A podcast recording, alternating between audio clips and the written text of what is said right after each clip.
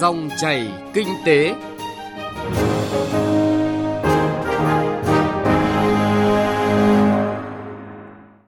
Biên tập viên Thu Trang kính chào và cảm ơn quý vị và các bạn đang lắng nghe dòng chảy kinh tế. Trong 20 phút của chương trình hôm nay, thứ hai ngày 9 tháng 9 năm 2019, chúng tôi chuyển tới quý vị và các bạn những nội dung chính sau.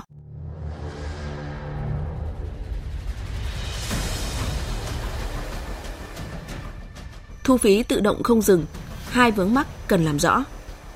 Nhiều rủi ro khi mua bán và cầm cố sổ bảo hiểm xã hội.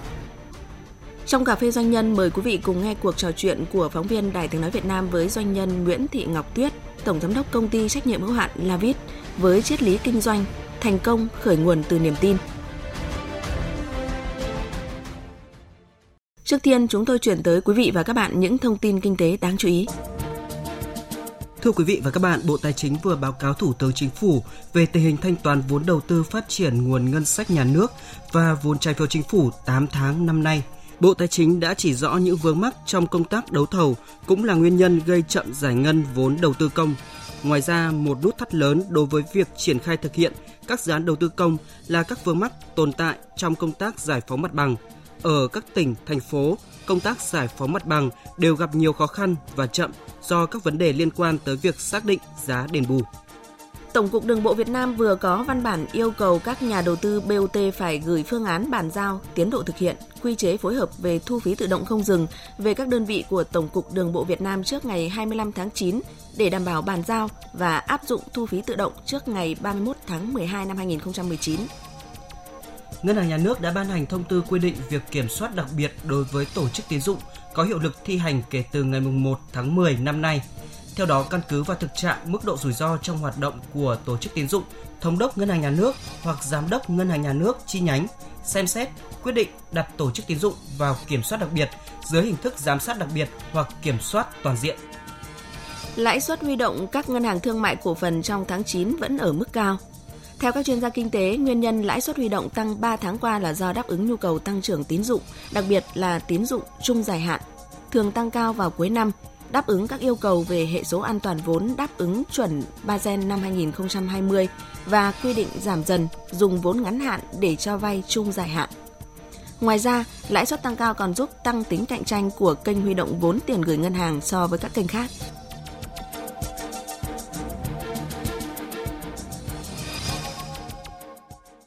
Thưa quý vị và các bạn, thu phí tự động không dừng không chỉ hạn chế được gian lận mà quan trọng nhất là tạo điều kiện thuận lợi cho người tham gia giao thông, tiết kiệm thời gian, chi phí khi đi qua các trạm thu phí. Đây cũng chính là mục tiêu cuối cùng của dịch vụ này khi mà hạn chót là tới ngày 31 tháng 12 năm nay phải áp dụng trên toàn quốc theo chỉ đạo của Thủ tướng Chính phủ. Vậy câu hỏi đặt ra là vì sao việc triển khai thu phí tự động không dừng lại có nguy cơ bị chậm? Những ai phải chịu trách nhiệm nếu như điều này xảy ra? Muốn đảm bảo tiến độ lắp đặt và sử dụng thu phí trên toàn quốc thì vướng mắc nào lớn nhất cần làm rõ để tháo gỡ vì hạn chót còn chưa đầy 4 tháng nữa. Phóng viên Hà Nho đã tìm hiểu về vấn đề này và chuyển tới quý vị và các bạn câu trả lời.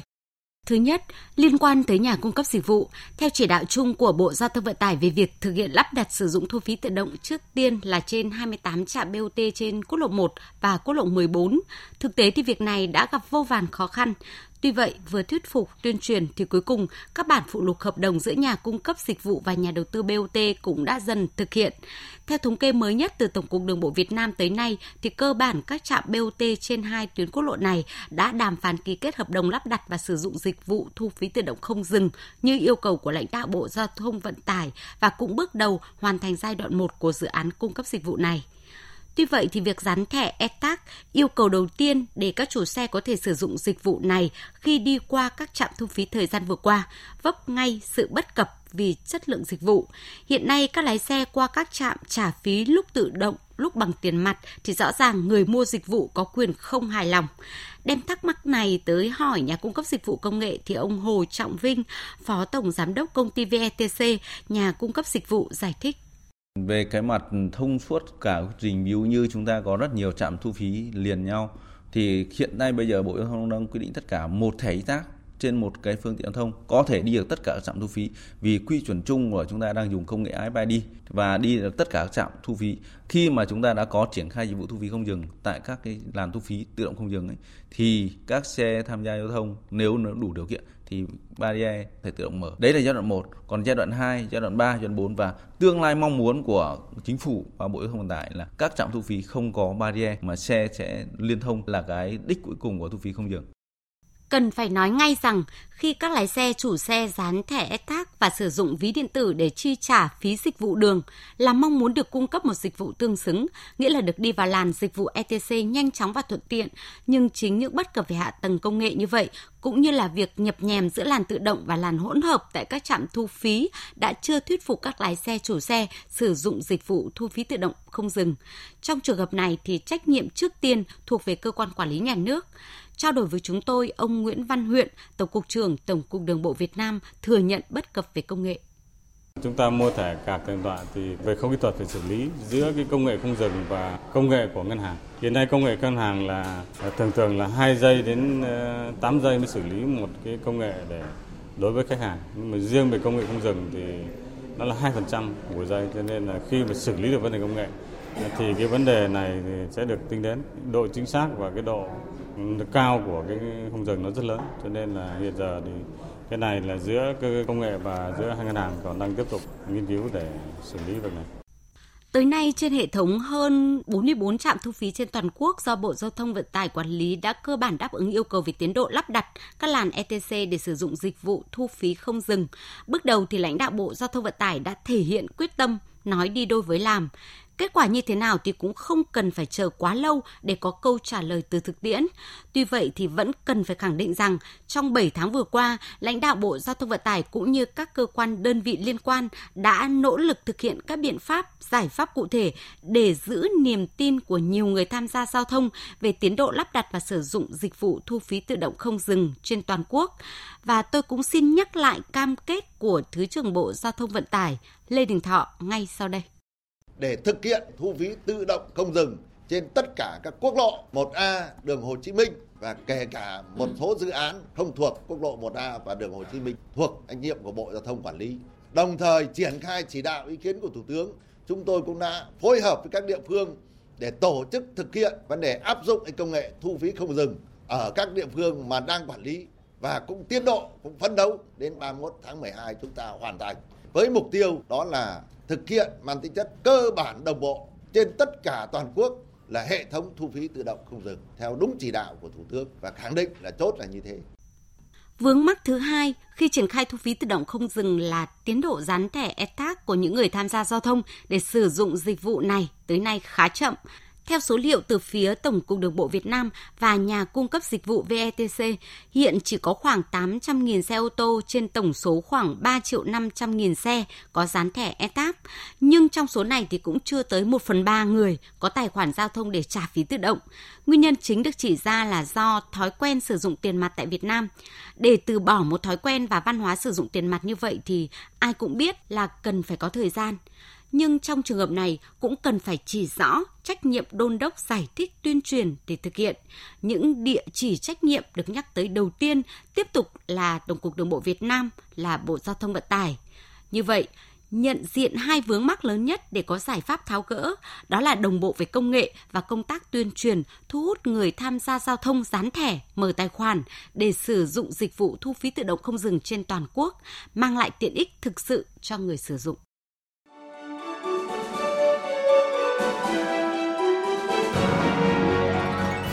Dòng chảy kinh tế, dòng chảy cuộc sống.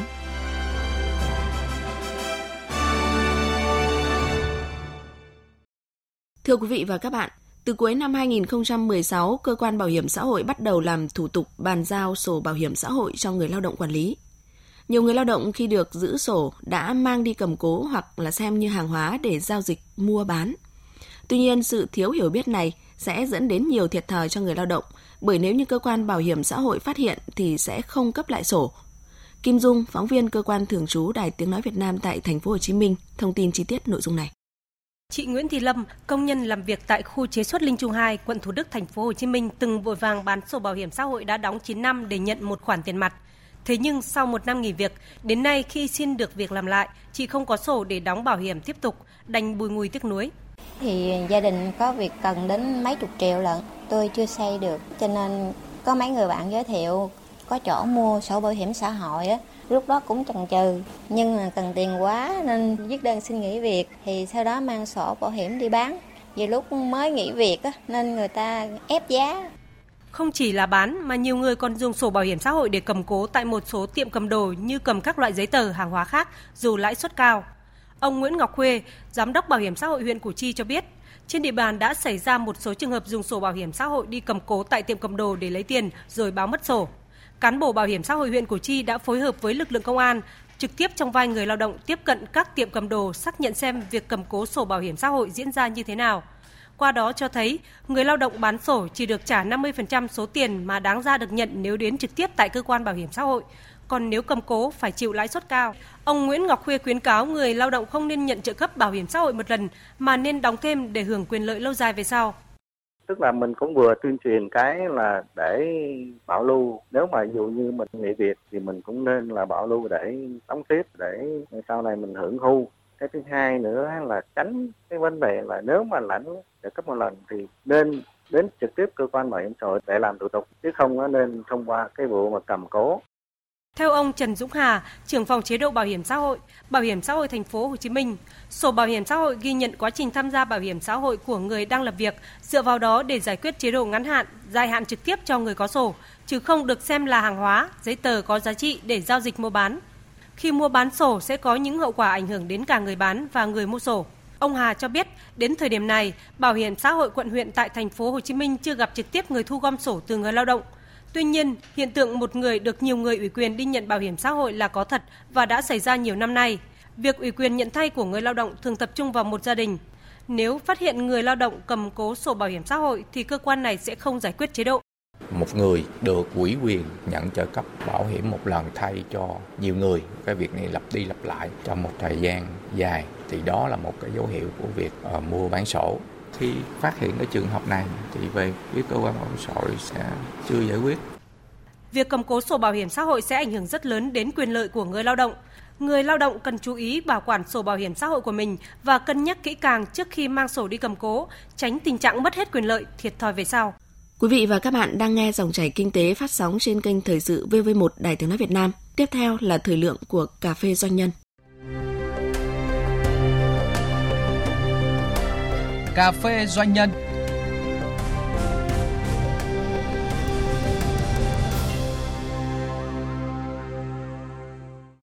Thưa quý vị và các bạn, với phương châm là tạo ra những sản phẩm sạch, chất lượng, giá thành phù hợp,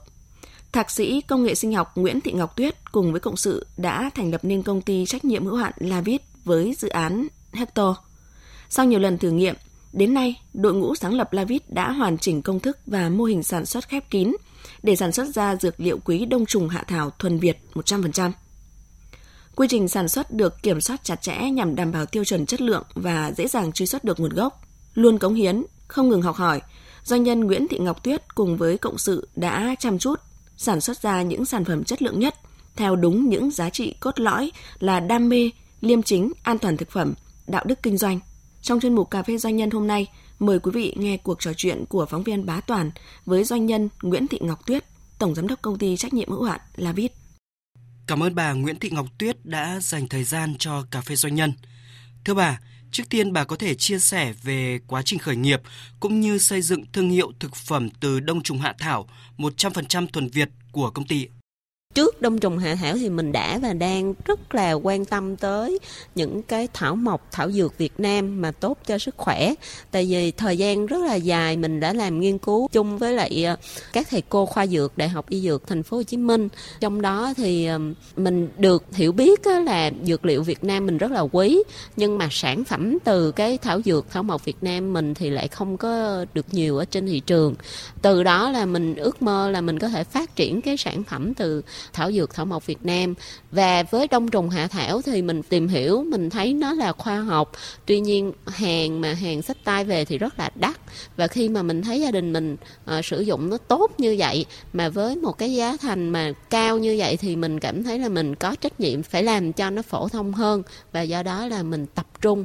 Uh, những cái sản phẩm thảo dược khác thì có thể là giá thành nó đã không có đắt nhưng đông trùng hạ thảo thì nó đang rất là đắt nên mình muốn làm cho nó là phổ thông hơn nên mình bắt tay vào nuôi cấy và phát triển nó thành hàng hóa. Vâng, quá trình khởi nghiệp thì luôn có những thăng trầm, không phải ai cũng thành công ngay khi khởi nghiệp. Bà có thể nói rõ hơn về chặng đường khởi nghiệp của mình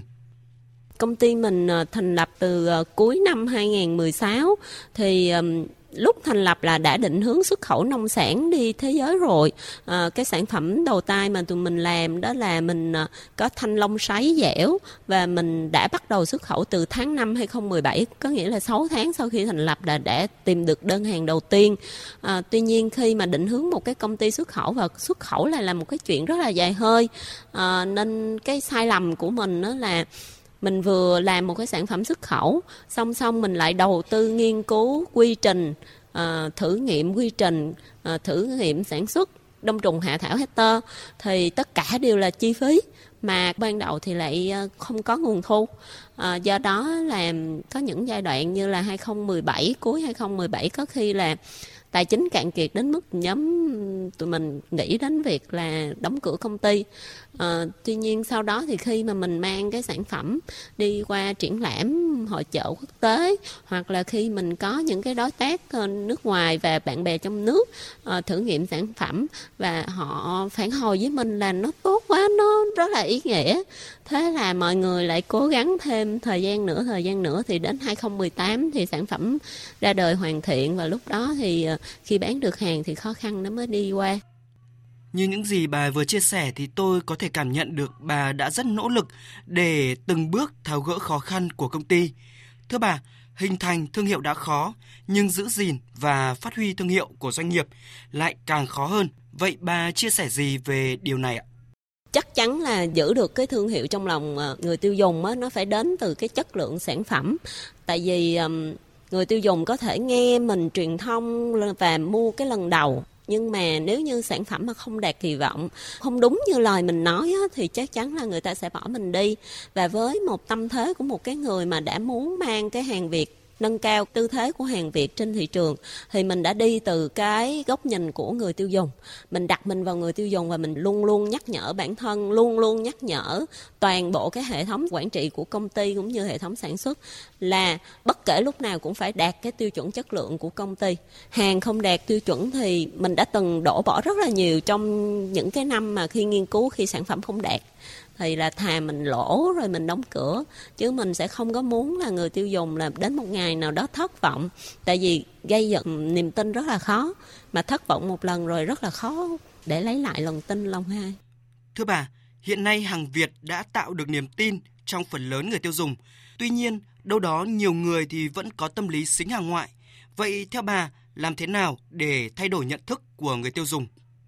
À, mình nghĩ ờ, cái câu chuyện này thì cần thời gian. À, có một số cái thương hiệu làm tốt và càng ngày càng nhiều cái thương hiệu làm tốt cũng như là chúng ta truyền thông nhiều hơn cho người tiêu dùng cố gắng là trải nghiệm nhiều hàng Việt hơn. Thì ví dụ họ mua ba sản phẩm hàng Việt mà được hai sản phẩm đều hài lòng thì chắc chắn là à, trong tương lai à, người tiêu dùng sẽ muốn thử nhiều hơn hàng Việt. Và cứ như thế thì nhà sản xuất phải đảm bảo cái tiêu chí chất lượng. Và người tiêu dùng thì rộng lượng hơn chấp nhận thử các cái hàng Việt hơn. Câu chuyện có thể một hai năm sau chúng ta đã thay đổi tâm lý rồi. Vâng, những người phụ nữ với niềm đam mê, khát vọng kinh doanh thì hoàn toàn có thể đưa doanh nghiệp đến thành công. Vậy tiêu chí kinh doanh nào mà bà tâm đắc nhất ạ? Nếu mà nói riêng về kinh doanh thì mình sẽ thích cái câu là biến đối thủ thành đối tác. Tại vì à, tất cả cuối cùng mọi đơn vị kinh doanh được hình thành là cũng để phục vụ cho một cái nhóm